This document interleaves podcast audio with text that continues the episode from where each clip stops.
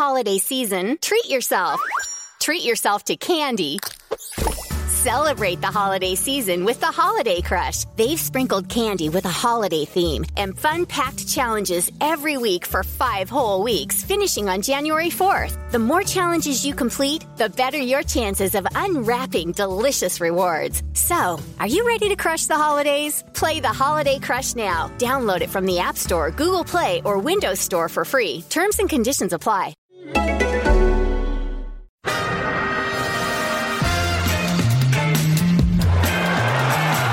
Va a llegar el gol del Arsenal Ozil. Marca Mesut Ozil. Envía al área el remate. Ahí está el primer tanto del partido. No lo celebra, por supuesto, Aaron Ramsey. 0 a 1 para el Arsenal. This is Extra. Hello and welcome to another Arsecast Extra, as always, with James from Gunnerblog. James, goodly evening to you, even though it's goodly morning for me. Yeah, I guess it's four o'clock here, and eight o'clock is it there? Yeah, just gone eight o'clock in the morning, so uh, it's this weird time zone thing that I find it very hard to get my head around.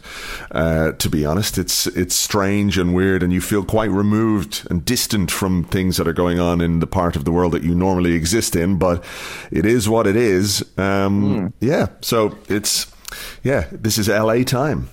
And how is your time in LA? How is it treating you?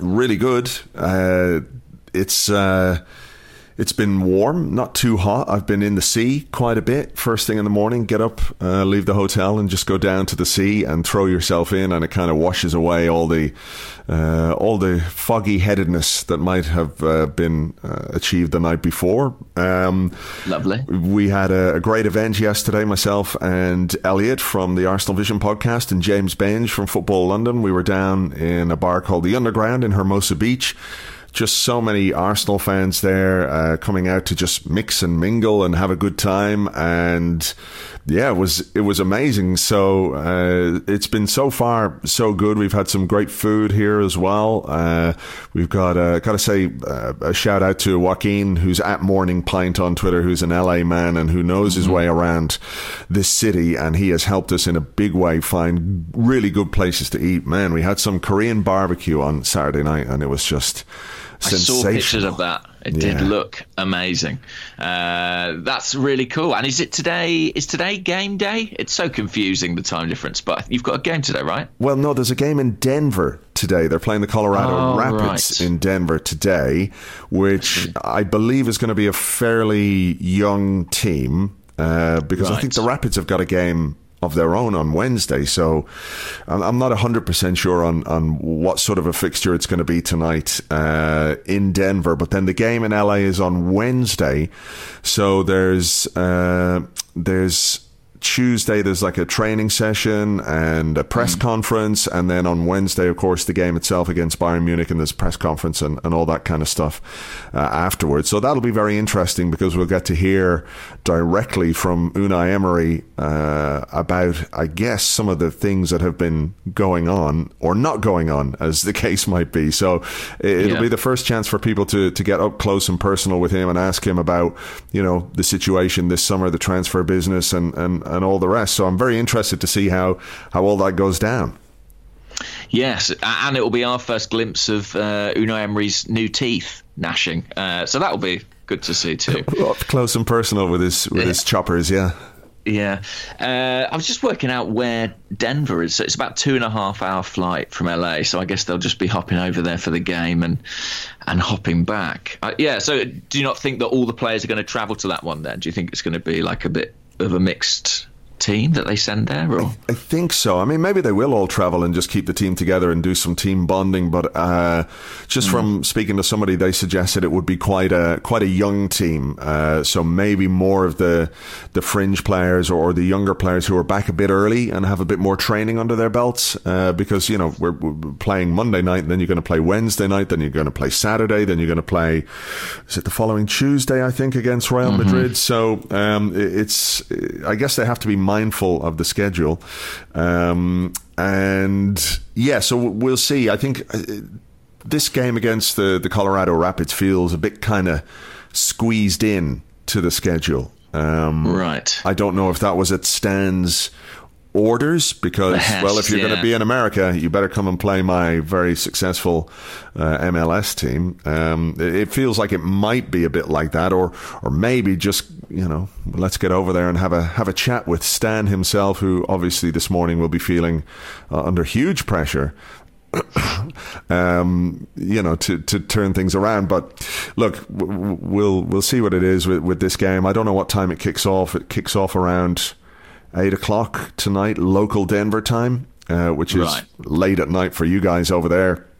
I'm yeah, not like sure it's going to be on. I'm not sure it's going to be on ESPN or anything here, so I'm not sure if I can keep up with it, to be honest. But uh, yeah, I think what what happens in the next couple of days uh, will be quite informative, though. You know, when things get a bit more formal uh, in terms of the game against Bayern Munich and what have you. Yeah, I'm just trying to think what you've missed really while you've been aware. I mean, obviously we've seized control of the football club. I assume that's that news has reached you. the reaction to that statement has been uh, amazing. Um, yeah. This morning, you know, to have woken up because I think it it went out just as I was going to bed here, uh, maybe mm-hmm. a couple of hours before. Um, you know, last thing at night it was going out. Uh, so that that that again is what really confuses you about time zones. But uh, you know, the reaction to it, I think, has been has been really interesting. I know you and I we did we discussed this a bit, and we'll probably discuss it. I guess we'll have a question or two about it in the second part of the show. And I think we discussed, um, you know, the the the statement itself and, and what its purpose was and what it was going to potentially achieve. But it's been quite interesting for me that the focus of the reporting of the statement has been really, really focused on Stan Kroenke and KSE and the way they're they're running the club. Mm. Yeah, I think that is sort of the the line that a lot of the major media are taking around it, and I think justifiably so. And to be honest, I think that's kind of what I would want them to take out of it. I mean, it's one of those things where you know any statement that's got as many signatories as as that one does inevitably ends up being quite broad because there has to be sort of consensus and there has to be collaboration. Exactly. In, yeah. In in how it's worded and what you arrive at. Um, but I think that despite that, you know, I think there is a clear focus on the owner. And one of the things that I sort of quite like about it is it's not yet completely combative. It's not necessarily a case of, you know, uh, trying to kick somebody out of the football mm. club quite yet. It's it's asking for more engagement. And I think that you know, I'd love to believe that that message would have some sort of uh, reverberations on on that side of the pond. I'm not enormously optimistic. But uh, it's been really, I suppose, it's been really encouraging to see the degree to which Arsenal fans have embraced it, and it's been very nice to see, you know, Arsenal fans who've spent so much time disagreeing on stuff in the last few years rallying behind something. So that yeah. that that feels promising, and that feels positive, and that feels like the start of something really, which. Um, yeah, I think is definitely a, a, good step. Yeah, for sure. You know the. Uh I think the the fact that so many people have come together to sort of put their name to this statement inevitably, as you say, means it, it's quite quite broad. But you know, if there is one thing, I guess that, that we can all agree on, well, I, again, I can't say that we would all agree in it because there are going to be some people who don't uh, like the statement or who don't agree with the sentiment of the statement, and that's absolutely fine. But for me, it certainly feels that you know we all have our issues with you know players, or we all have our uh, uh, issues or beliefs or, or opinions of the manager and, and and that kind of thing. But if there's one thing that I guess uh, a large swathe of the Arsenal fan base do come together on. It's the fact that that Kroenke and KSE, since they've taken over and uh, since they've been running the football club, there have been things done poorly that need to be done better. And if it makes them sit up and take any kind of notice, then it, it, can only be a good thing. So, uh, you know, mm. like, like, you, I'm not sure that Stan is going to sit there this morning in his office in whether he's in Denver. Oh, I guess he would be in Denver because the team's going there. But you know, between here and there, because they're building this huge stadium in, in LA at the moment, so I'm sure he's he's spending his time. I'm, I don't think he's going to be sitting there quaking in his boots by any means, uh, or paying perhaps any attention to it whatsoever. But it's the first time, isn't it, that something like this has has gone out as representative of the people um, involved in, in signing the statement. You know, it's not it's not saying that all Arsenal fans feel this way. It is just a number of people who have concerns over the direction of the football club, the way it's being run, uh, and the need to to change certain things in order to get us back to a place where, let's remember this, KSE and Stan Kroenke have very specifically said they want us to be. They want us to be winning trophies. They want us to win the biggest trophies, the Champions League, the Premier League, on a regular basis. That is what mm. they said. So it's really about holding them to account over the statements that they have made, you know, the, the very few statements they've made uh, when speaking publicly about their ambition for Arsenal. And we can see, I think, all of us, that what they say and what they're doing are very separate things. That you can't operate the way they are, they're operating and hope to achieve um, those those very lofty ambitions, which is winning the biggest trophies in the game.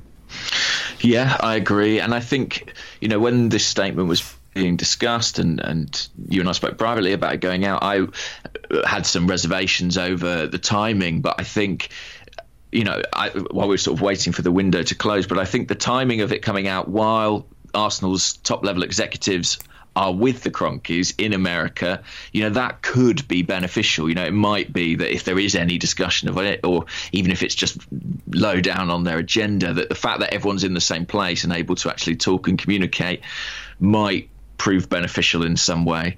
Um, yeah, I, I, also think that I know it's the transfer window at the moment, but I, I, don't think I would have been happy to put my name to something that was just sort of demanding signings. You know, I, I feel like Arsenal have sort of slightly Arsenal fans maybe have slightly sort of cheapened uh, their complaints. You know, they've been a bit boy who cries wolf with you know demanding more money, demanding more signings. I think that what this letter shows is that it's about more than that. You know, there's discussion of the atmosphere, there's discussion of the prospect of the European Super League. You know, I, I think it's more focused on sort of the direction of the club and where we're going and how it makes us feel. You know, yeah. because I think that is ultimately more important than a shiny new signing and, and probably almost what you win, really. Of course. And, you know, as much as we're frustrated by the lack of signings, you can't say that the club haven't spent money in recent years. They have spent money. They spent a lot of money on two strikers. They spent a lot of yeah. money on players uh, in the summer of 2016, for example. You know, we didn't spend the money well. So it's about it's about improving the way that we spend the money that we have. Uh, so yeah, you know, it's not just about you know get us a striker, get us a central midfielder, get us a central defender. All of those things obviously are very important, and I, I hope that uh, between now and the end of the transfer window, we address those issues within the squad. But you know, this is is not about just sign some fucking players. Uh, it is really about more than that. And I think um, the direction and the way that we feel about the club is is the the is the key point here for me because we were at this event yesterday with people from uh, from all over America came here. Mm-hmm. There were mm-hmm. people from California, obviously, but from all over California, which is a very big place.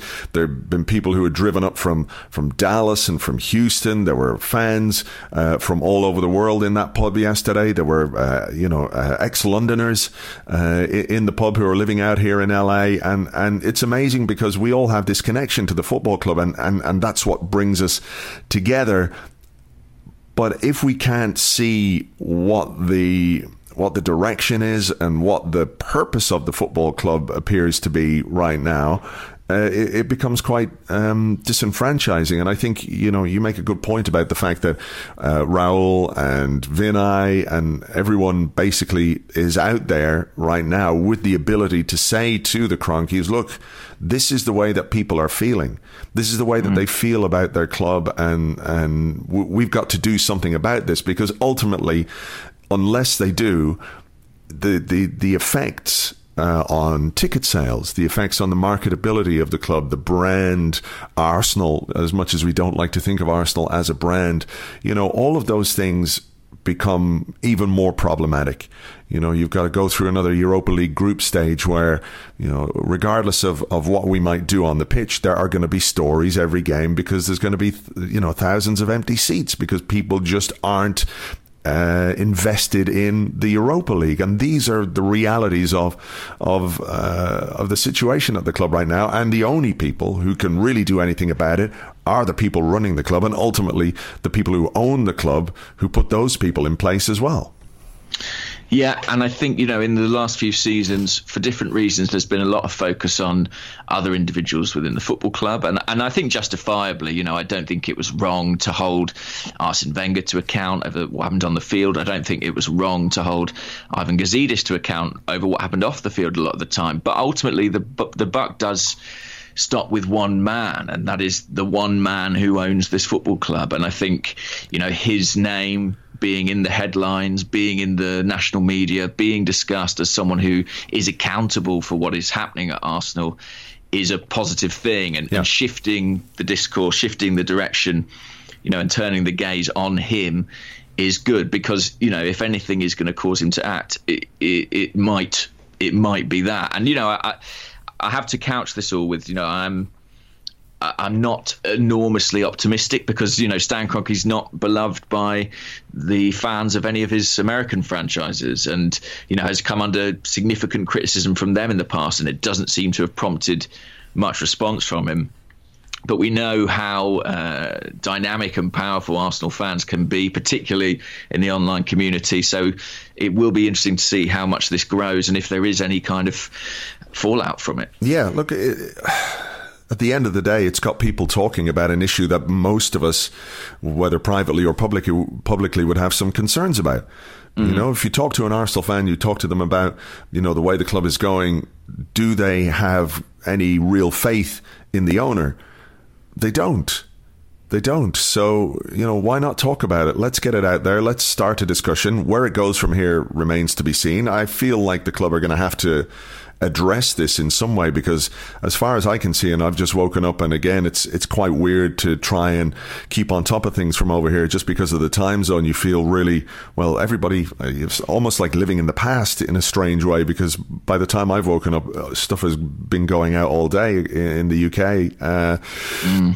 but uh, I've kind of lost my train of thought here um, just talking about uh, the reaction to yeah I think the club are going to have to uh, make some kind of response to this because it's in every uh, every newspaper as far as I can see. It's in the the Times, it's in the Guardian. I saw it was in the Mail. I'm sure it's in all the tabloids.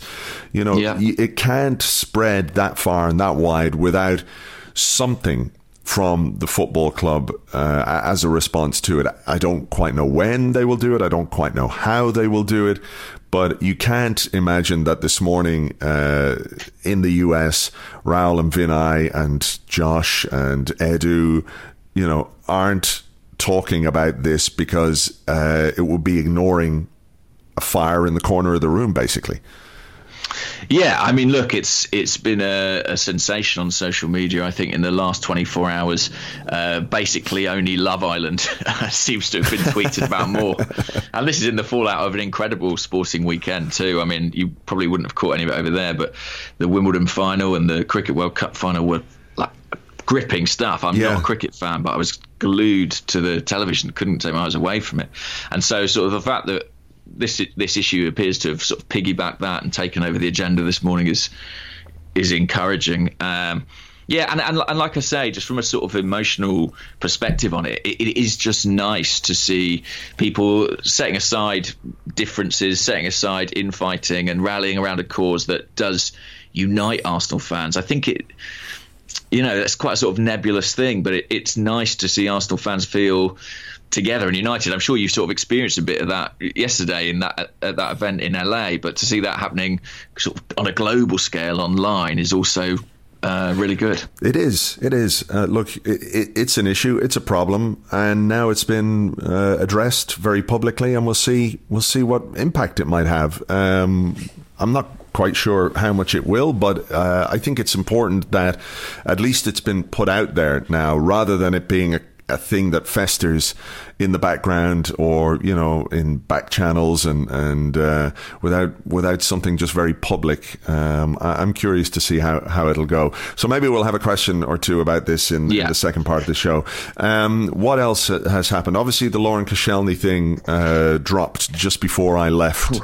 Um, I'm curious to to find your your take on this. What's your What's your thoughts on, on the way Koscielny has behaved and the way that this situation has, has played out over the last uh, two or three days?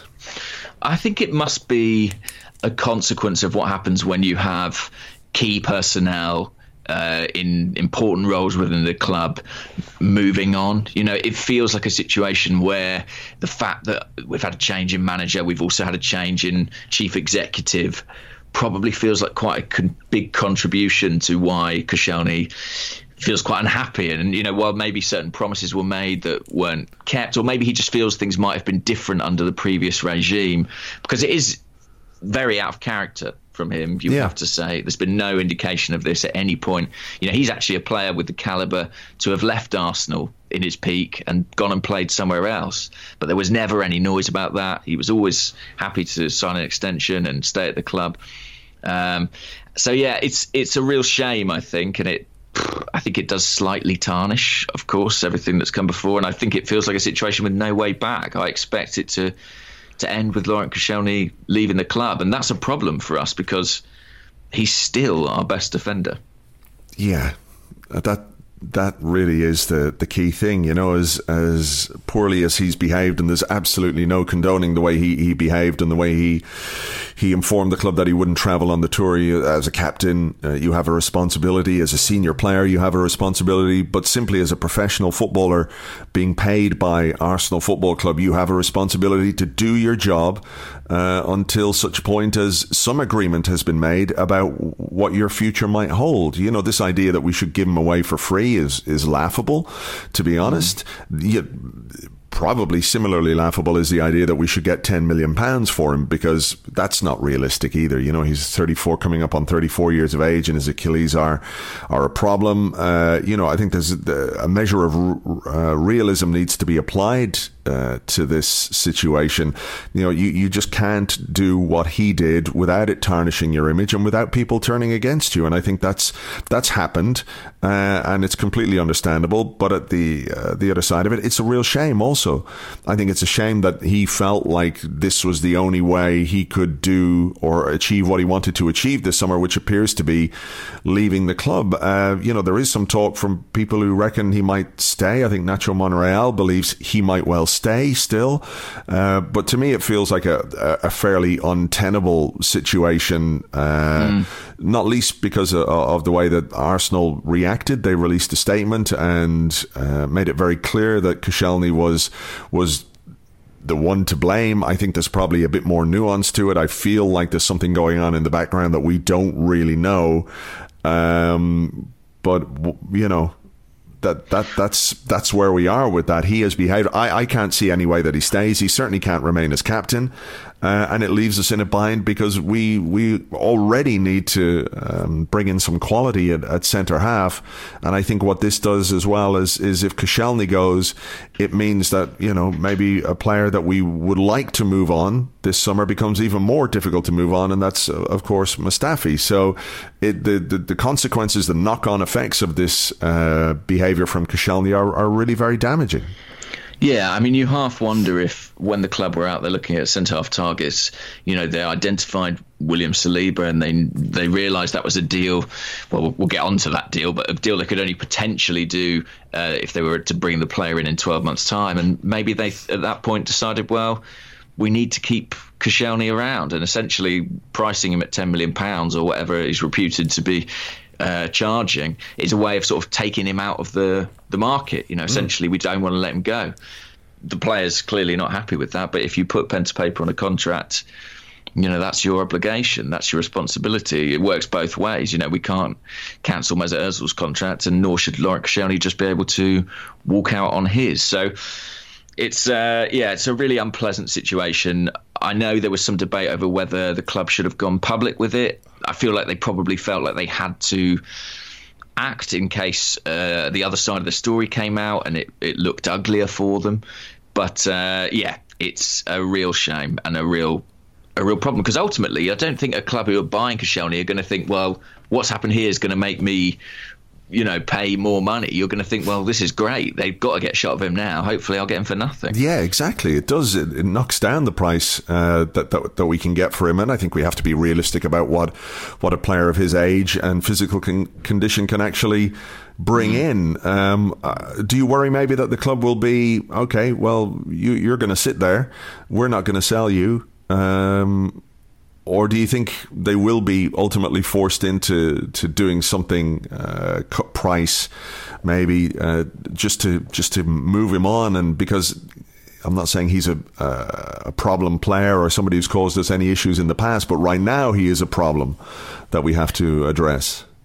Yeah, I mean there was some suggestion that they might someone might try and buy out uh, the value of his contract essentially, which is about four and a half million pounds. So if someone offered that, that maybe he could go. I mean, I could I find some sort of compromise like that plausible, but still quite a lot of money to pay yeah. for a player of that age who you know there's no real guarantee uh, they'll be fit. I, I'm always a bit when players say they want to go, and then people say, well, they'll just rot in the reserves it very rarely happens like that. You know, people still reference Winston Bogarde as an example, which I think shows you uh, that there is not too many sort of modern equivalents. You know, people are either sold or they are in, sort of brought back into the first team fold. You know, albeit maybe in a slightly reduced role. So I'm not especially worried about that. It's more just it's just the center. It's just the center of our defense. You know, I was I was someone who at the end of last season said, "Let's keep Koscielny. You know, let's get as much out of him as we can. He's even if he could only play one in three games, he's still the best we've got. And to lose him leaves us with a, a big hole there, and we need to bring somebody in, and pff, that's proving increasingly difficult to do as the summer wears on. Yeah, yeah. Uh, I mean, uh, the Saliba thing, for example. What's the latest on that? The latest on that is that so. Spurs waited for their moment, didn't they? Of course, and as soon as all the Arsenal executives flew out to America, they uh, matched or, or, made a better bid than Arsenal, essentially offering 30 million euros. Um, without clauses. So, you know, it was to be paid in installments, but it wasn't appearances dependent or anything like it. It was essentially guaranteed 30 million euros. Uh, the stories out of France are now that Arsenal have subsequently agreed to up their offer to match what Spurs are offering. But you know, it's in the balance that I mean, Saliba's you know what? He's not an Arsenal fan, is he? He's not born and raised in London, and Spurs have Champions League football, and Arsenal don't right yeah. now. So, you know, that really could go either way, and I think it would be painful and embarrassing, wouldn't it? Wouldn't it? Wouldn't that just sort of sum up uh, the the situation in in that, like? three or four weeks ago, nobody had heard of William Saliba really, uh, unless you're a, a, a, a, follower of Liga. Um, and perhaps the idea that we would get very angry and upset about not signing an 18 year old centre half from Saint Etienne for quite a substantial amount of money so we could loan him back to that club for a year and not even bring him in to address the central defensive issues that we have at this moment in time, it, doesn't that feed into the going back to the statement in a way? Because I guess we can see some logic in it in that, you know, next year we get a potentially a very good player or somebody that they've identified as a very good player, but a failure to to get that over the line sort of talks about how things need to improve at that level of the club because we have you know the Tierney thing going on as well.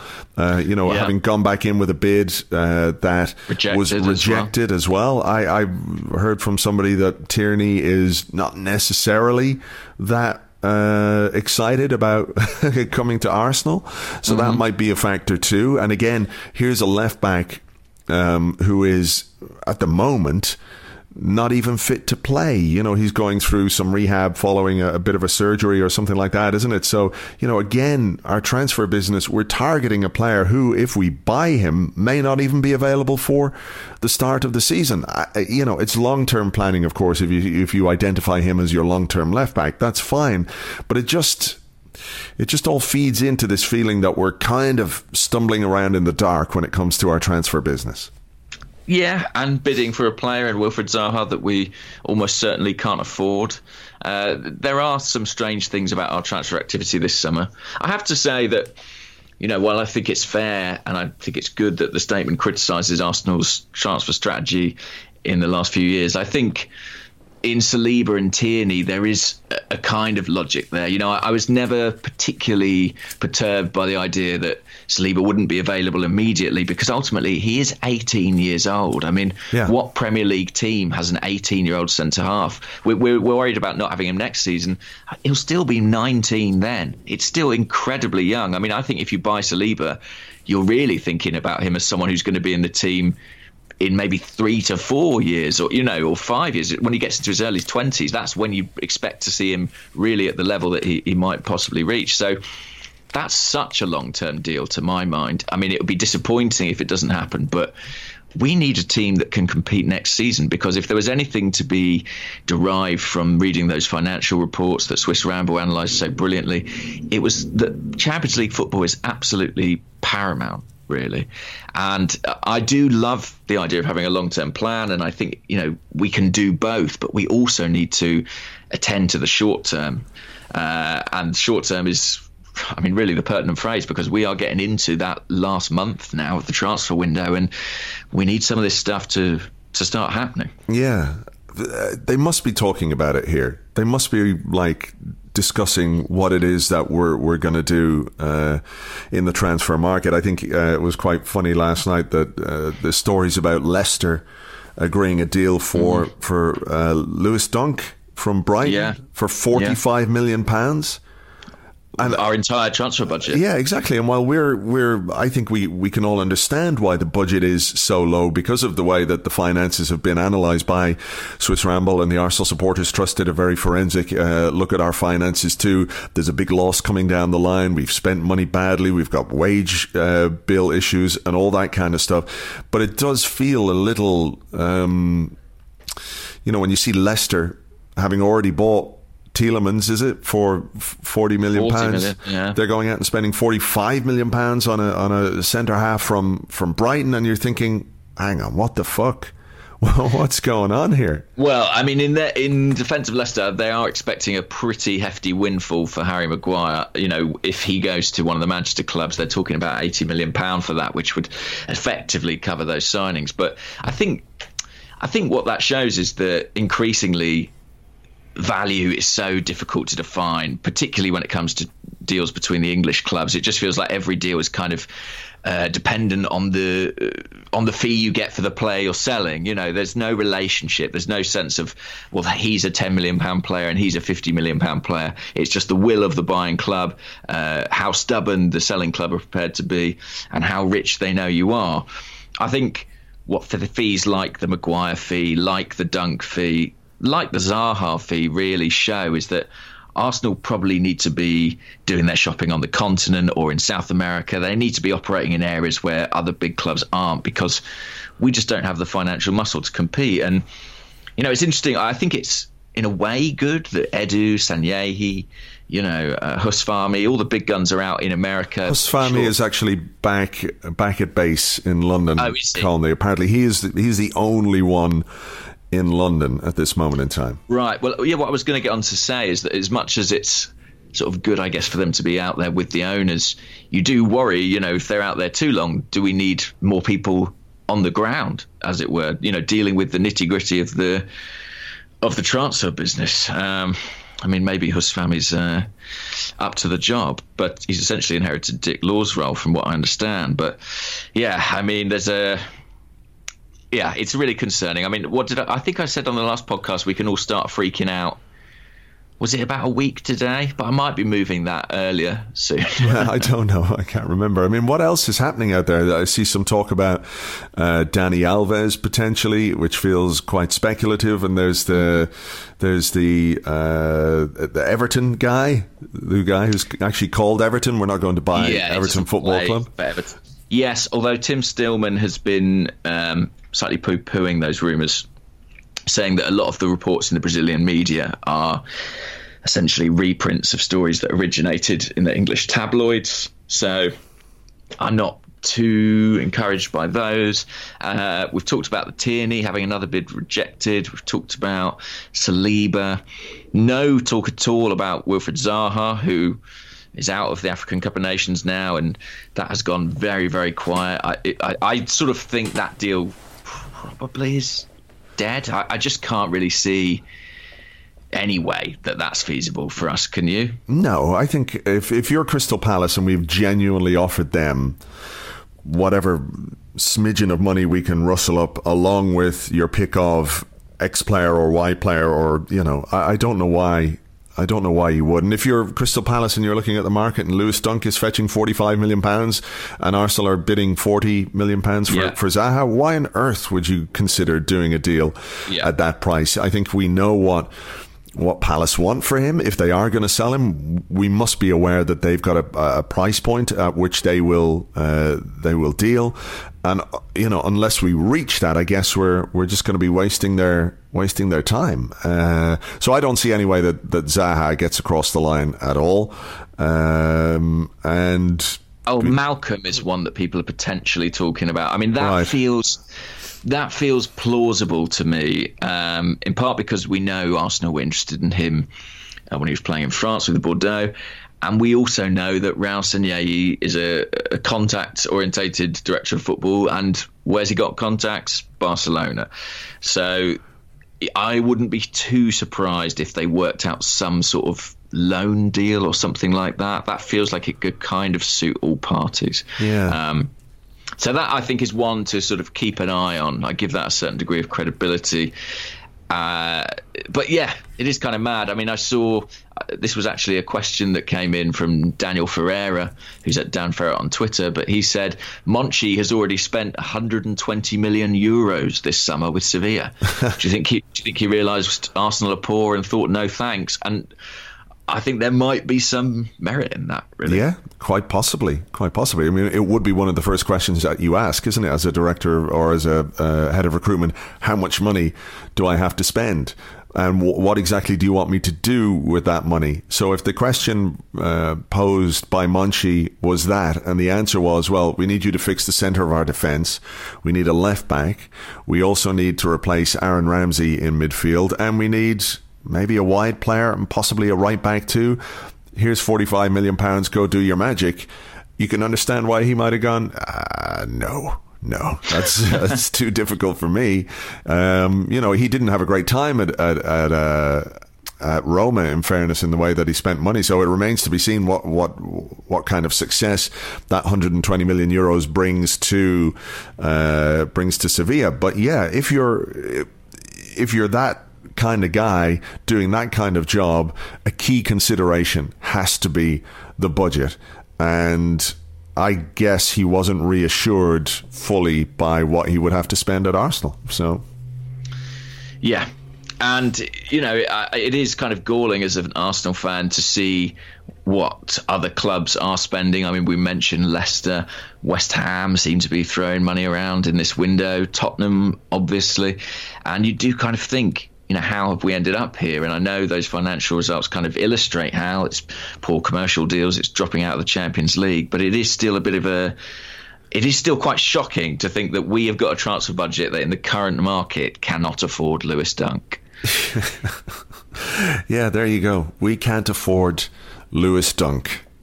I mean, it's not it's not great, is it? The only thing I sort of uh, the only positive I can kind of take from it is that you know, maybe it does mean we're going to go in this this youth direction, and I, I think maybe that's something I could get excited about. You know, I don't want to speak for everybody, but I feel like your enjoyment of supporting a club is kind of in part sort of down to the story that the club is telling you or the story you're telling yourself about the club. And I think there have been periods in our history where that story has been clear. And, you know, even when we moved to the Emirates Stadium, that idea of Project Youth, there was a, a narrative that we could buy into and believe in. And maybe maybe there's quite a sort of romantic idea about you know getting these young players in the team. Whether the reality uh, will match up to that, or whether we'll just be massively exposed, I don't know. But from a sort of romantic point of view, yeah. I can get a bit excited about that. Yeah.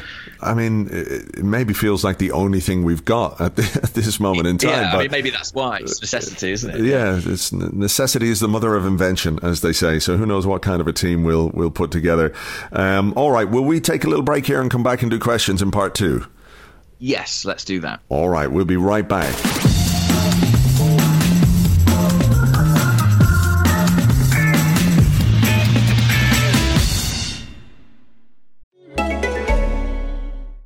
Hi, this is Rachel Fisher. And this is Desi Jedeikin. And we host the Hollywood Crime Scene podcast. We're really excited to tell you about the best Christmas ever on AMC Plus, where every day feels like Christmas morning. It's the holiday season, and that means it's time to see old friends like Buddy the Elf, Heat Miser, and Clark Griswold. Plus, you get a stocking stuffed with highly acclaimed AMC series like The Walking Dead and Mad Men, new series like Gangs of London and The Walking Dead World Beyond. They're all here on AMC Plus. So celebrate the best Christmas ever, anytime, anywhere. AMC Plus is the gift that keeps on giving all year long. Sign up today at amcplus.com. AMC Plus, only the good stuff. This holiday season, treat yourself. Treat yourself to candy Celebrate the holiday season with the Holiday Crush. They've sprinkled candy with a holiday theme and fun packed challenges every week for five whole weeks, finishing on January 4th. The more challenges you complete, the better your chances of unwrapping delicious rewards. So, are you ready to crush the holidays? Play the Holiday Crush now. Download it from the App Store, Google Play, or Windows Store for free. Terms and conditions apply. Welcome back to the Arsecast Extra. This is part two of the show where we answer the questions that you sent to us on Twitter at Gunnerblog and at Arseblog. Uh, also on the Arseblog Patreon Discord server, which you get access to if you are an Arseblog member on Patreon and if you want to keep up with the US tour uh, and some of my updates on there, uh, you can join at patreon.com forward slash Arseblog. I uh, haven't done Facebook today because I forgot and I'm far away and weirded out by time zone. So apologies to uh, Facebookers there, but we will get on that for the next uh, for the next one. So, uh, do you want to start, or will I start, or uh, uh I'll start with this one. This is a question actually about the Koscielny situation from right. our Discord channel from Singapore Guna. Um, they say it seems like the club's taken a strong stance here. I don't think the club in the Wenger era would have done such a thing. The thing is, what the club's doing now under Raul's stewardship by publicly throwing Koscielny under the bus seems to contradict the traditional values of the club that Wenger so often spoke about.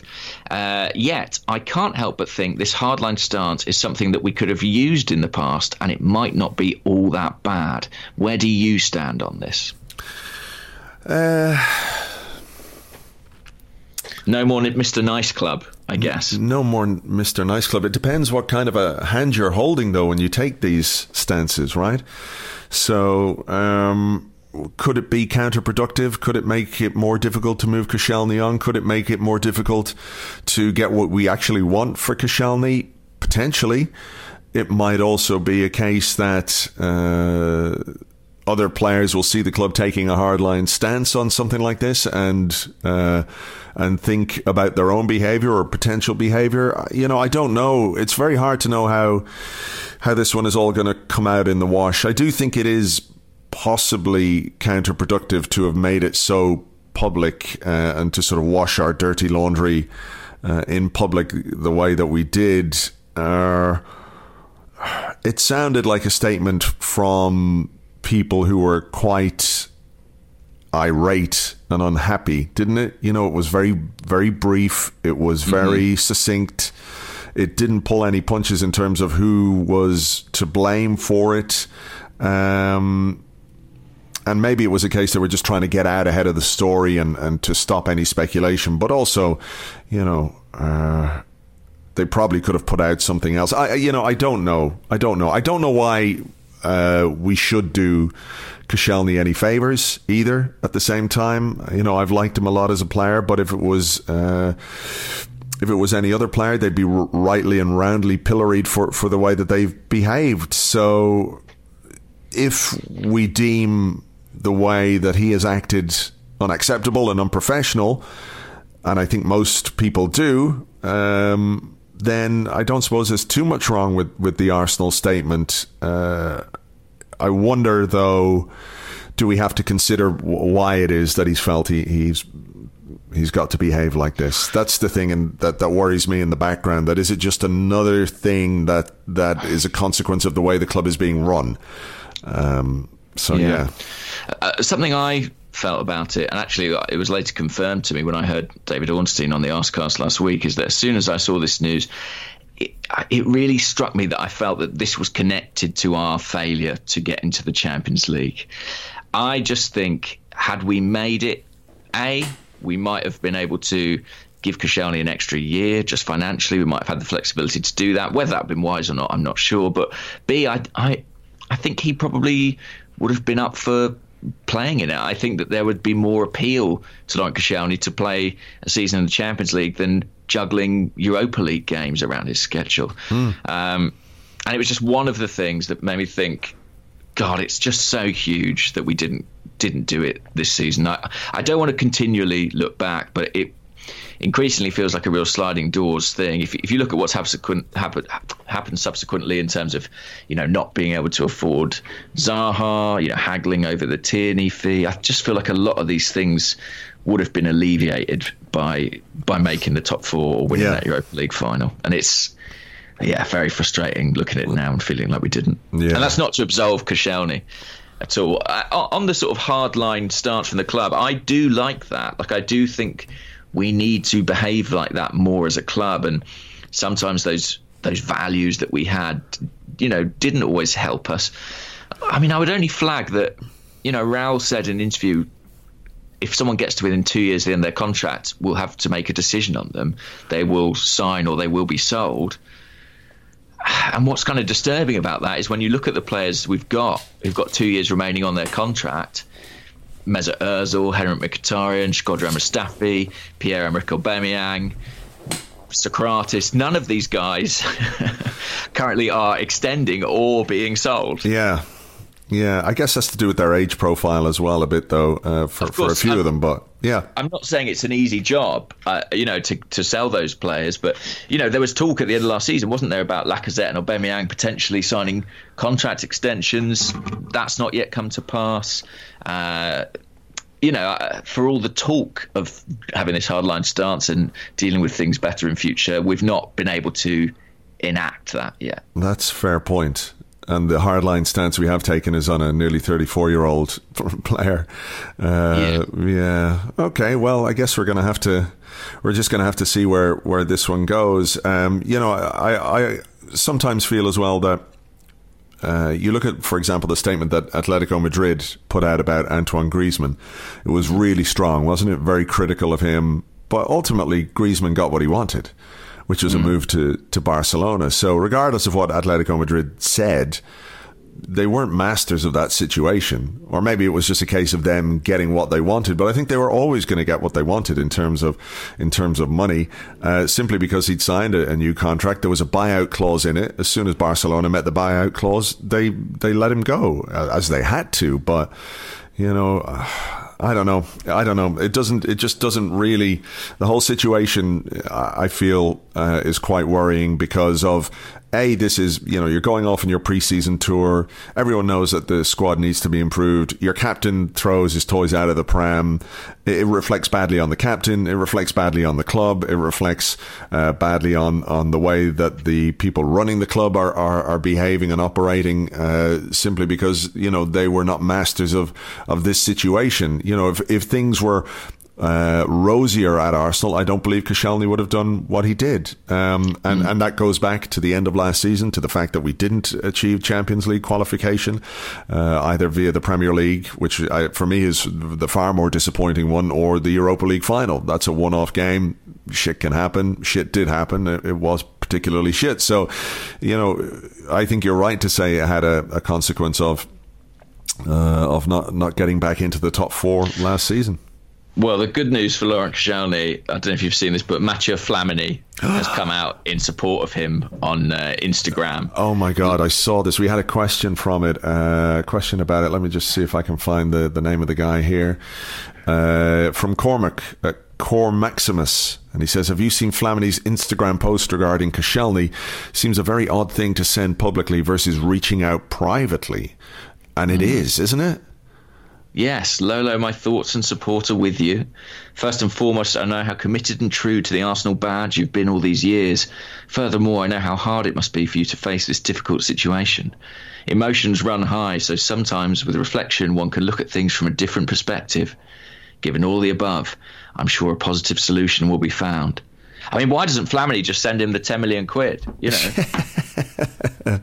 I don't know. That is that is so weird. But then, you know, I think footballers are quite weird as well.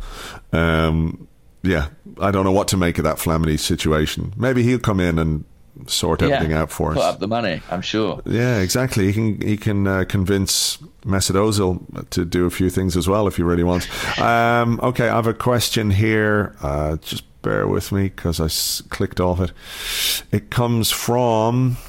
Bum, bum, bum. Uh, Redmond, who's at Cheesehead Gooner, and it goes back to the, the statement. And he says, Is hashtag we care do you about re engaging the fan base, success, or prompting action from Stan? The Rams move from St. Louis to LA taught us that you can hit a Kroenke in the wallet, but you can't hit him in the heart. Mm. And then we also have a question. Uh, let me see about it here. Uh, I think it's from. God Almighty, I'm just all over the place. I apologize. Uh, from Richard, who's at R underscore Gooner, and he said, You both signed the letter that's been circulating today. Do you think it will do any good? We know the answer, he says, but more importantly, does it make our ba- our fan base look spoiled? Because all I'm getting from Spurs fans is saying, "Now you know how we felt forever." That's an interesting point. I mean, I, I, did have a Spurs fan mate of mine, Adam, text me and say uh, that he thought it was a good statement, but he felt to an extent it could apply to almost uh, any fan in modern football. And I think there's an element of truth in that, but I don't think that makes it something not worth shouting about.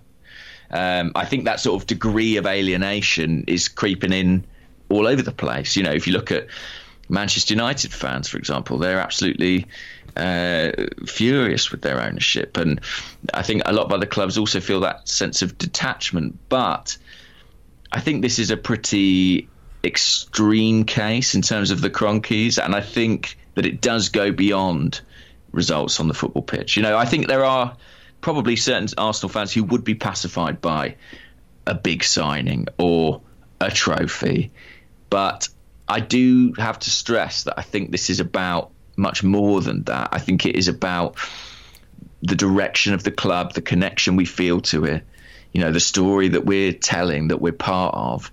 Um, and I think it's it's something with a, a, sort of a bigger goal there. So, do I worry that it makes Arsenal fans sound spoiled? Sometimes, you know, I had a conversation with a, a, Wolves fan the other day, and they were like, "I don't know what Arsenal fans are complaining about. You know, every other every other fan if, in a lower league would love to be in their position, but uh, yeah, it's but all relative. A, yeah, it's that's such a weird argument. I get it, but like you know, they Wolves fan doesn't have to watch Arsenal week in week out and and despair over some of the problems that we've had for a long time that don't ever seem to be addressed. Of course, if you're a fan of you know Colchester, uh, you look at Arsenal and think, what have they got to complain about? But it's all relative and it's all comparative to you know. Um, the standards that we have come to expect from the football club, which I think are are we're not meeting those standards you know. And uh, again, I come back to the point that you know the, the the Kroenkes when they took over, when they bought out Alisher Usmanov's shares, and when they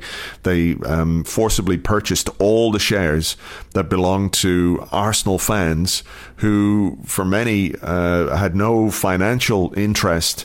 Uh, in, in, those shares. It, they weren't an investment in money; they were an investment of commitment and of heart uh, uh, because they feel connected to this football club they've supported for years. You know, some of those shares were, were generational, passed down from generation to generation.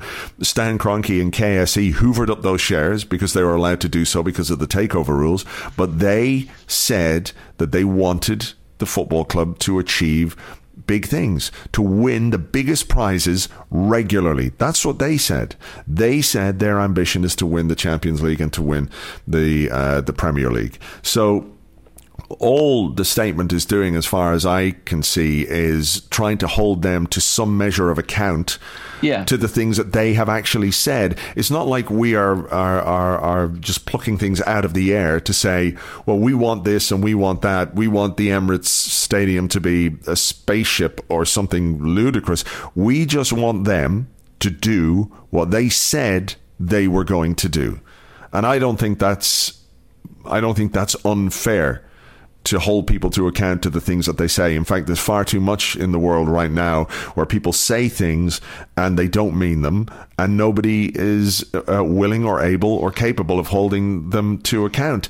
You know, again, it might be water off a duck's back, but I think, you know, if people feel strongly enough, and it's clear that quite a lot of people feel very strongly about this situation with, with KSE and with Kroenkes and we care, do you? You know, they care all that they're looking for is a measure of uh, of accountability, a bit of transparency, but also, you know, this is a this is a football club which uh, needs to have sporting ambition, uh, and the people who are running it need to act in a way which illustrates that they're serious about achieving the things that they say they want to achieve.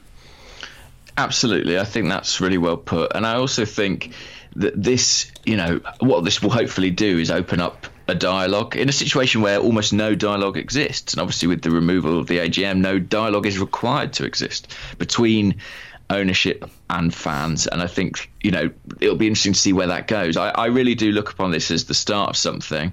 And referring back to the question, I do think connecting the fan base is a big part of that. You know, for one reason or another, due to a lot of the infighting that's gone on among the Arsenal fans, a lot of blogs, fan groups, influencers, whatever word you want to use, have there's been damage done to those voices, and it's been quite a, a fractured voice. And I do think that this banner that people are assembling under enables Arsenal fans to present a united front on an issue that I think the vast majority of us feel the same about. And I, and I think that makes our voice collectively much stronger. And I think that is a really positive step. Yeah.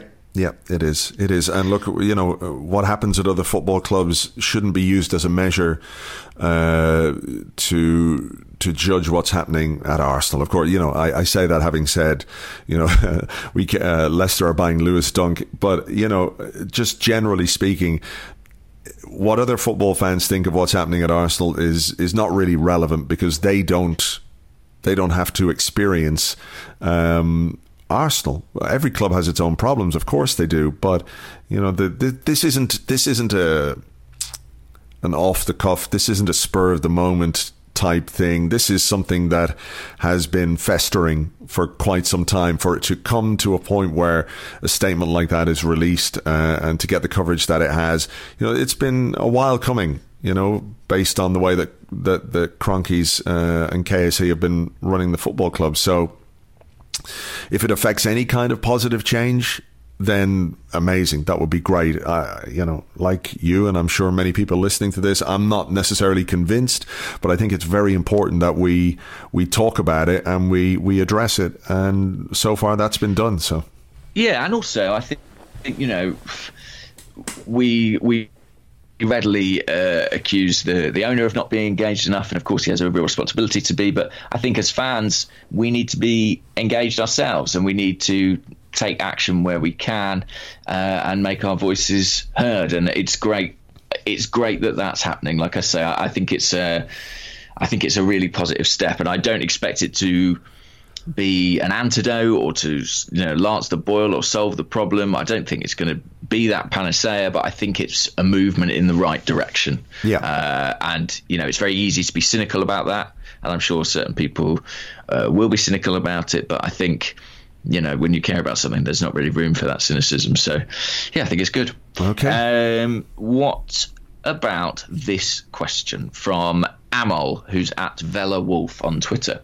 And Amol says, if we are destined to be stuck with and Mkhitaryan this season, what do you think should be their ideal target, goals and assists wise? Would 15 goals and 15 assists between them justify their presence and wages? Uh, it would depend on who those goals and assists were against. Like if they're That's in true. the group stages of the Europa League, then no. Uh, Yeah, I mean, I'm not sure. I, I, given what we're paying them, I- think they probably would need something more like that individually, wouldn't they, to Yeah. justify that kind of money? like I think uh, if you're talking about Ozil, for example, based on what he did last season, which was a huge underperformance in terms of what we know he's capable of, I think you know we would look for something like the season he had uh, maybe a couple of years ago, where he he almost matched the Premier League assist record held by Thierry Henry, no less. Uh, you know, something like that would be the kind of contribution that could have a really really positive impact on on the team. You know, whether he's capable of doing that anymore, I don't know. Mkhitaryan, I, I just don't know what you're going to get from him because, you know, one, game he can be quite good, and then for about four games he's pretty average, and then he might be really bad, and then he might have a good game or two, and you know, there's an inconsistency there. Uh, it really depends on how often they play and in what position they they're going to play as well. This is why I'm I'm quite interested to see what we do in these preseason games and what way Unai Emery sets up his team because you have to imagine that th- as much as these uh, fixtures are about fitness and conditioning and getting yourself physically ready for the new season, there has to be also a tactical element to it. No, so what way Emery picks his team, whether it's with a back three or whether it's with a back four, might be informative, and from there we can kind of guess a bit more about uh, how involved both of those players are are going to be next season. So. Uh, look, I think you know for the money that they're being paid, which is basically um, a million pounds every two weeks in wages to the two of them, I think there's a measure of responsibility that they produce far, far more than they did last season, which was uh, not good enough by by any standards. If we're using wages as a measure of what we could or should expect from a footballer. I mean, that is why you pay a guy big wages, is because you're saying you're a very important player. Uh, I know it's not the only measure of it, but you know, people will make assumptions based on the the, the, the wage bill. I don't think that's unfair. It's always been the case. Same with a transfer fee. If you pay two million pounds for a player or you pay fifty million pounds for a player, the expectation is that the fifty million pound player will be better, more productive because you're willing to spend that much money on him. It's a show of of faith uh, in, in, their talent. So uh, I'm I'm curious to see how they go. Um, it needs to be a lot better than last season. That's for sure.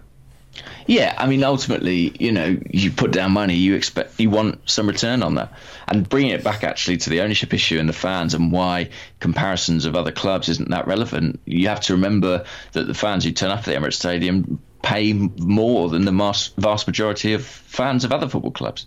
So that's uh, yeah, it's natural to expect some sort of return on that. Yeah. Okay, here's a here's a question from the Discord from Giant Cal Gunner, who says, uh, "Hello, Andrew. Great to meet you yesterday. Thanks for a great live podcast. Pleasure to meet you too, sir, uh, as it was to meet all those uh, fans at the event yesterday." But he says, "My question has to do with protracted negotiations." Do the odds of a closed deal, uh, deal that we get done, I guess, drop as the rounds of negotiations go on and on and the noise coverage in the press and social media pile up? Our best signings of the season seem to happen quickly without a lot of news or social media coverage. Ozil, Sanchez, Mertesacker, Cazorla, Guendouzi, Monreal, and more. Should we all start expecting the worst on Tierney and Saliba deals that are just dragging out? Well, that's an interesting question because it almost seems to be implying that there's like the way the player performs has a relationship to the way the deal plays out in the media, um, which I highly doubt. I, I, think it is a concern in the case of someone like Saliba where there's competition, and I guess with Tierney too, because there's obviously talk of of Napoli hovering potentially with a bid for him. I mean, I don't know if they've actually made a formal offer, but the longer those things go on, the greater the risk that you end up gazumped. Uh, I think it it just doesn't speak to our our ability to close these deals particularly well. And I, and actually, I'm not even leveling that as a criticism of Raul or or anybody or his family or anyone else involved from a sort of practical point of view. It's more the case that it's a consequence of us not having the money, right? I mean, I think a Champions League club who comes in for Kieran Tierney makes initial offer, gets told, well, it's going to be you know 25 million up front or whatever, they just do it. We can't. We just can't do it. So so it's sort of difficult, I think, to blame our competence when it seems more to do with cash flow. You know, we we have to sort of try and steadily bring the price down because we can't pay what people ask for. Oh, that makes it very difficult. well, yeah, yeah, it does, and that's why you end up in situations like like the Tierney one or or, or like yeah. the Saliba one, where you're sort of hoping it's the will of the player that drives it through, or, or the Zaha one, I guess, to an extent. But uh, you know, we, normally we've been used to operating. You know, even though we had issues with our transfer policy in the past, a little bit like a big club. The big clubs come in and they they pay what's necessary. You know, Harry Maguire is not worth 80 million pounds, but he's a necessary signing for Manchester United and they can afford to do it. So they get the deal done. We just aren't in a position to do that. I don't think it's a lack of will. And I can't necessarily speak to a lack of competence. I think the people who are in the job are so new in the job, we can't really evaluate that properly yet. But yeah. from a financial perspective, we can't act like a, a big boy, as it were. Yeah, Okay. Uh, cheerful though, isn't it? It sure um, is.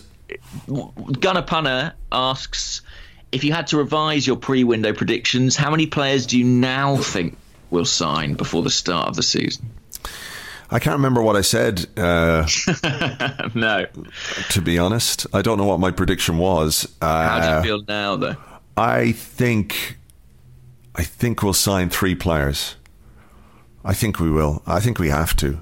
I because we have a question. Yeah. There was a question uh, from somebody about like if if we didn't sign any players, where do you think this squad would finish next season? And there was a part of me going, well, maybe, and then it was like, nah, about sixth, seventh, maybe. I think with, with the same squad, maybe we can get more out of them. But I think the idea that we could go into a new season without signing any new players, uh, you know, apart from Gabriel Martinelli, who could be fantastic, but of course is 18 and, and has got a, uh, a, a lot to learn still in his career. Um, it would be just absurd. So I think we have to. I think we have to get some deals done. Uh, so I would say three players, but I don't know how that tallies with my previous prediction of how many we we were going to buy. Mm. Yeah, I think we, I think we'll definitely do two, and I hope we do three. I just think we, I just think we have to. Um, I mean, in terms of what where this squad will finish, uh, the only sort of caveat I would offer is that as bad as we are, and as many problems as we have, you know, Chelsea and Manchester United also have problems. Um, and I, I kind of think that even if we just sort of, I think I maybe heard Tim Stillman say this, uh, but even if we just kind of repeat what we did last year, we might be in the mix still for top four. Yeah, but uh, you know, you're asking us to repeat what we did last year without probably our captain, without True. Danny Welbeck, without uh, Aaron Ramsey, without Hector Bellerin and Rob Holding at the start of the season, and their absences were, I think, a, a key factor in why we didn't finish in the top four. Those three long-term injured players. Mm. So you know, it's asking a lot for. Uh, for us to repeat what we did with less yeah. than we had back then, unless some of these young players that we have high hopes for can come through and, and really make a, a big splash. But uh, you know, isn't that a isn't it? As much as we all would like that to happen, it doesn't it put an awful lot of pressure on them. Those kids, of course, you know. Uh, and just as I urge some realism and caution with Saliba, you know, the same should apply to our academy players. And the other thing to add on top of everything you just said, then of why it's asking a lot to repeat last season, is that we overperformed a lot of our underlying metrics. And, you know, there might be a, a case of that kind of levelling out next season. So, yikes. Yikes indeed. Um, is this, is it your question?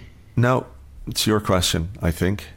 Is it? No, you asked the question. It was from. I uh, asked you asked the question from Gunnar Punner. Okay, this one comes from uh, Joachim Runderheim, who's at Runderheim on Twitter, and he says, You are to set one prediction, preferably a bold one, for one or more of our players.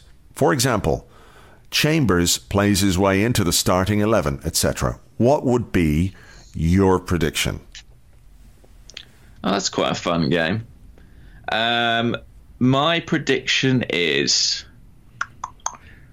I, I don't think Chambers is going to play his way into the starting eleven. And, to be honest, I'm not. that, can't, that can't be your prediction. You can't just unpredict his prediction. No, no, no, no. That's not what I meant. I just, uh, I was just speculating about that anyway. What is my prediction? I'm having a look at the squad now, thinking because uh, I want it to be positive, Andrew. Do you know what I mean? No, I know, I know. Me too. Me too. Um, I think my prediction is I'm going to predict that Eddie Nketiah will score 10 goals across all competitions. Wow. I don't even think Eddie Nketiah will be with us. Yeah. I mean, you might be right. I, I, I, have a feeling he'll he'll go out on loan. Uh, yeah, it's possible. Okay, that is certainly a bold prediction. 10 goals. Yeah, from Eddie Nketiah in all competitions. Yeah, I'm going to go for that. Okay. Um, my prediction is slightly less bold, but I'm going to predict that Joe Willock will score five goals in the Premier League and will be a regular-ish player. Our top scorer, yeah, and will be a regular-ish player in the in the first team by the end of the season. That's my bold prediction. Like a sort of Alex Iwobi, sometimes in the team, sometimes not. Bit of a rotation option, like that kind of level. Yeah, yeah, something okay. like that. That is, I think that's, I think that's bold enough to be honest for a player of that age. It's not a bad prediction. Ten goals for Eddie Nketiah. Well, well, we'll see. That's mental. Well, hang on. Did I say they'd be for Arsenal if he goes on loan somewhere? it is evening over there. It's possible that you've had a uh, you know a, a, cocktail or two at this point. Takuma Asano will score thirty goals. My goodness. Have we done anything? We we haven't we haven't managed to to sell him yet. I see. No, he's still there. He's not he's on the tour. He's not on the tour. Where no. is he? Where is Takuma Asano? Uh, on is Takuma Asano.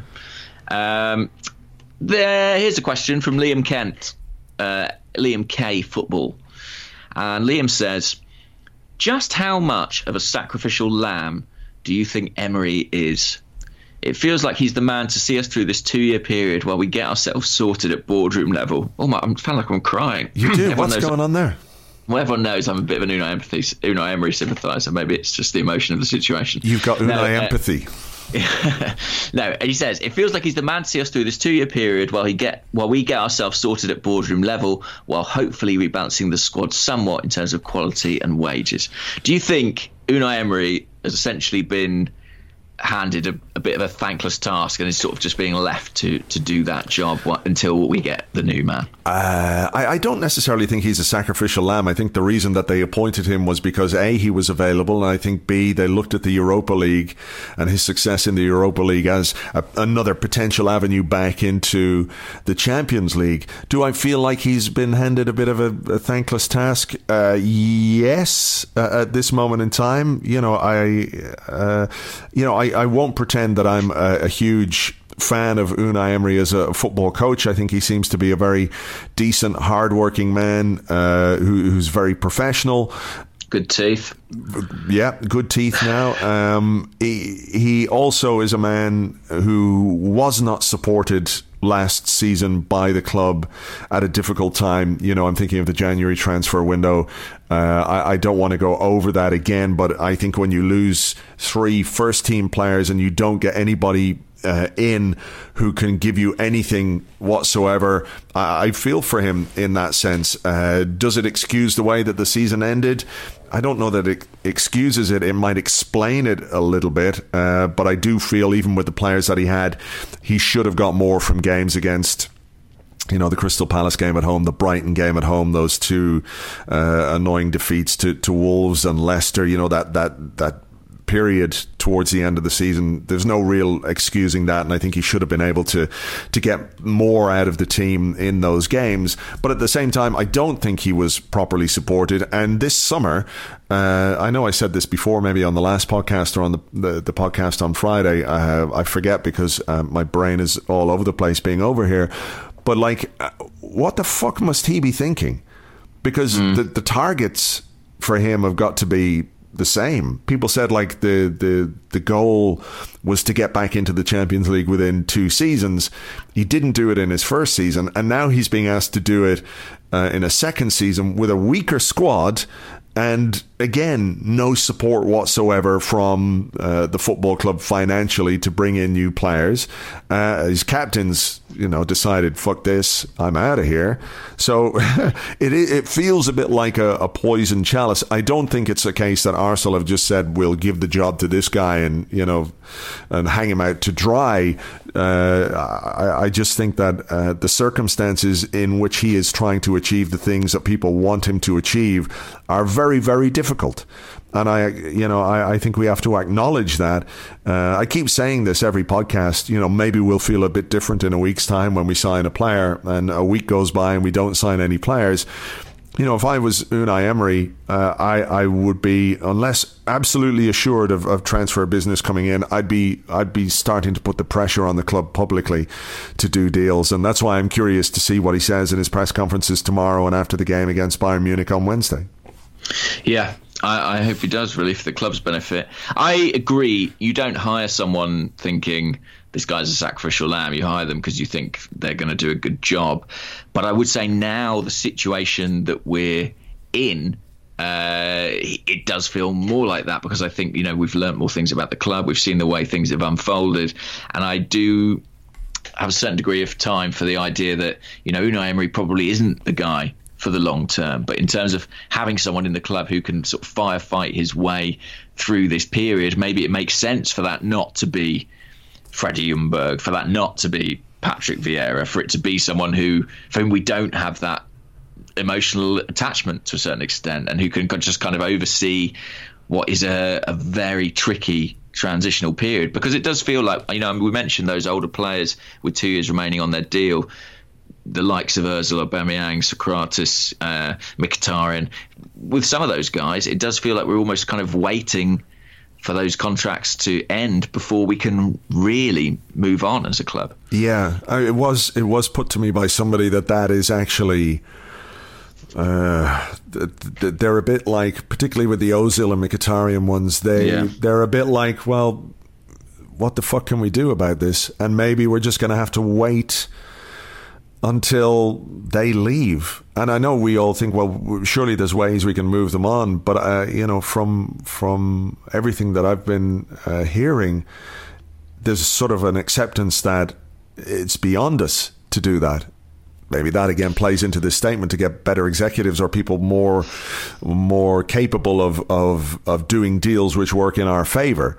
Mm. You know, but. Uh, yeah, well, what you know. have to think is, let's say you're a club with the money to pay them would you, looking at last season, ch- choose to? Yeah. And the answer is probably no.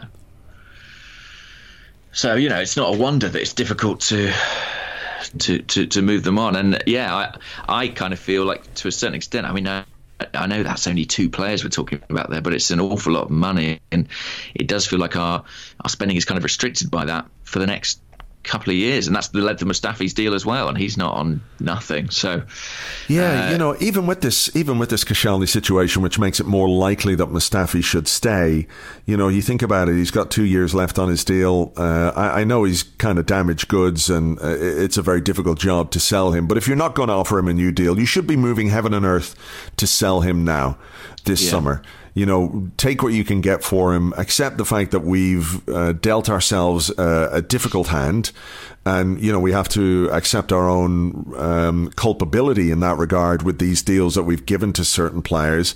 Uh, you know, that's our fault You know, we, you know, you think about um, the Mustafi deal in particular, you know, we were so desperate to get a central defender that summer that we overpaid for him, obviously. And when you overpay for a player, you know, if a, if a guy is commanding a 35 million pound fee, which at that point put him in, I think, the top five most expensive uh, central defenders of all time, you know, the wage packet that you can demand if you've got a good agent. Mm is reflective of that. So this is this is on us.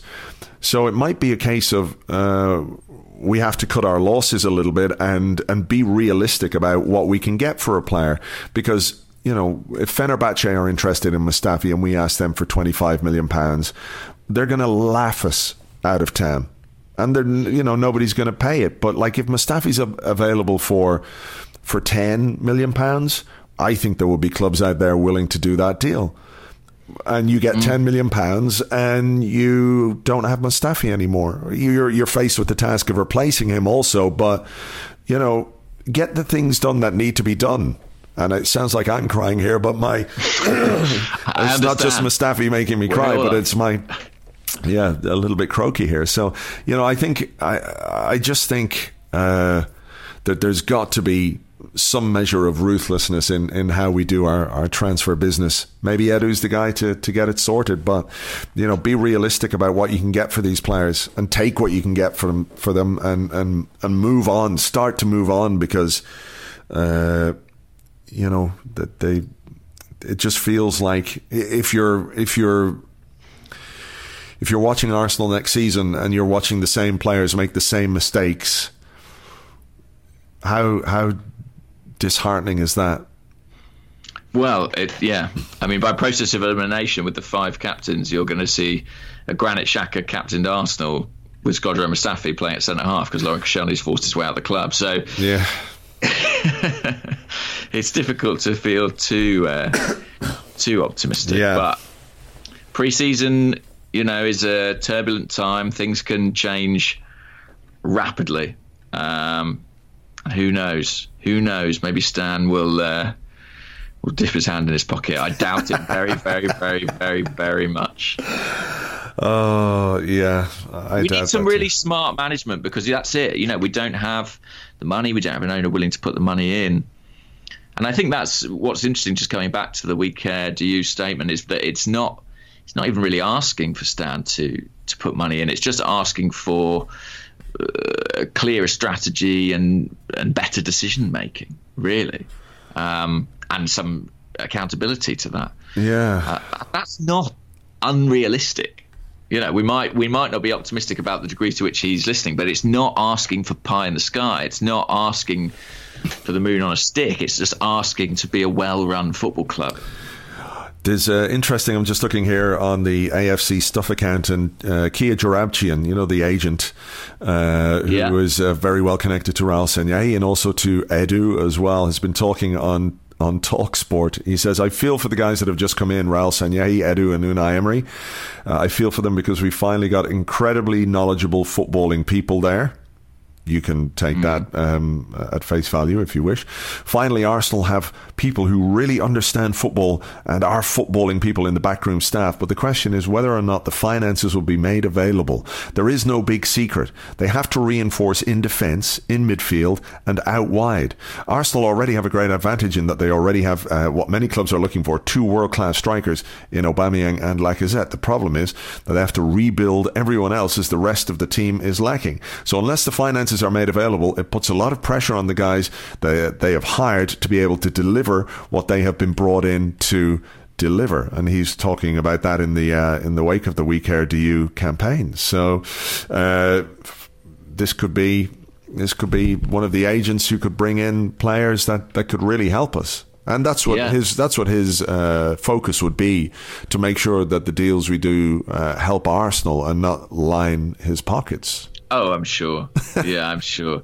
Uh, but you know, he's got a very close relationship with Edu, and you know, if it brings us some decent Brazilian players, then sure, I'm all for it. It's interesting, isn't it? I mean, one one wonders how close he is to someone like Raul, and he appears to be kind of turning the focus on the owner as well. I suspect Raul Sanllehi is also seeing the way this summer is unfolding and thinking, Christ, this doesn't look good for me, even if it is my responsibility. You know, I suppose he'd rather the the eye be elsewhere. But yeah, it, it's uh, yeah, it's we're sort of locked in a bit of a holding pattern with some of these players. We can't move on, and it's really inhibited our chance of business this summer. Uh, even with like Tierney, for example, you know, if we get him in, really we need to move a left back on, and I've got absolutely no confidence in our capacity to do that. Uh, yeah. So it's a, it's a very curious situation that we're in right now, and yeah, not particularly pleasant. Hence today, really, and hence some, the outpouring we've seen online. Yeah, yeah, yeah. Let's hope there are good things around the corner. Anyway. Let's hope so. Let's hope so. Have you got any more questions? I don't really. I'm sort of. Uh, I yeah. think we've sort of covered them in the more general chat. To be honest with you, I think we have, um, and I better sort of, given the the time of day that it is in that part of the world, people will be chomping at the bit for a podcast. So uh, it, it's still early morning here, but it's evening over there, and uh, regular Arsecast listeners will be uh, will be waiting anxiously for the podcast. So I think we'll leave it there, and I'll put it together and get it uploaded. Um, keep an eye on Arseblog News uh, throughout the next few days because uh, uh, there'll be lots of coverage of the, the game against Bayern Munich and also the press conferences in which Unai Emery, I'm sure, will be asked about uh, our transfer business. It will become uh, an ever more pressing issue over the next uh, couple of weeks. And while we're here on the tour, hopefully they can they can get their heads together and get some deals done. Um, we'll leave it there, I guess. Uh, I'll try and put a podcast together for Friday. I'm traveling though this week as well, heading down to Charlotte on Thursday, but I'll do my best. I'll keep you updated on that. Don't forget, you can keep an eye on the uh, the exclusive tour diary on our Patreon, patreon.com forward slash arseblog. Until then, we'll catch you on the next one. Bye bye.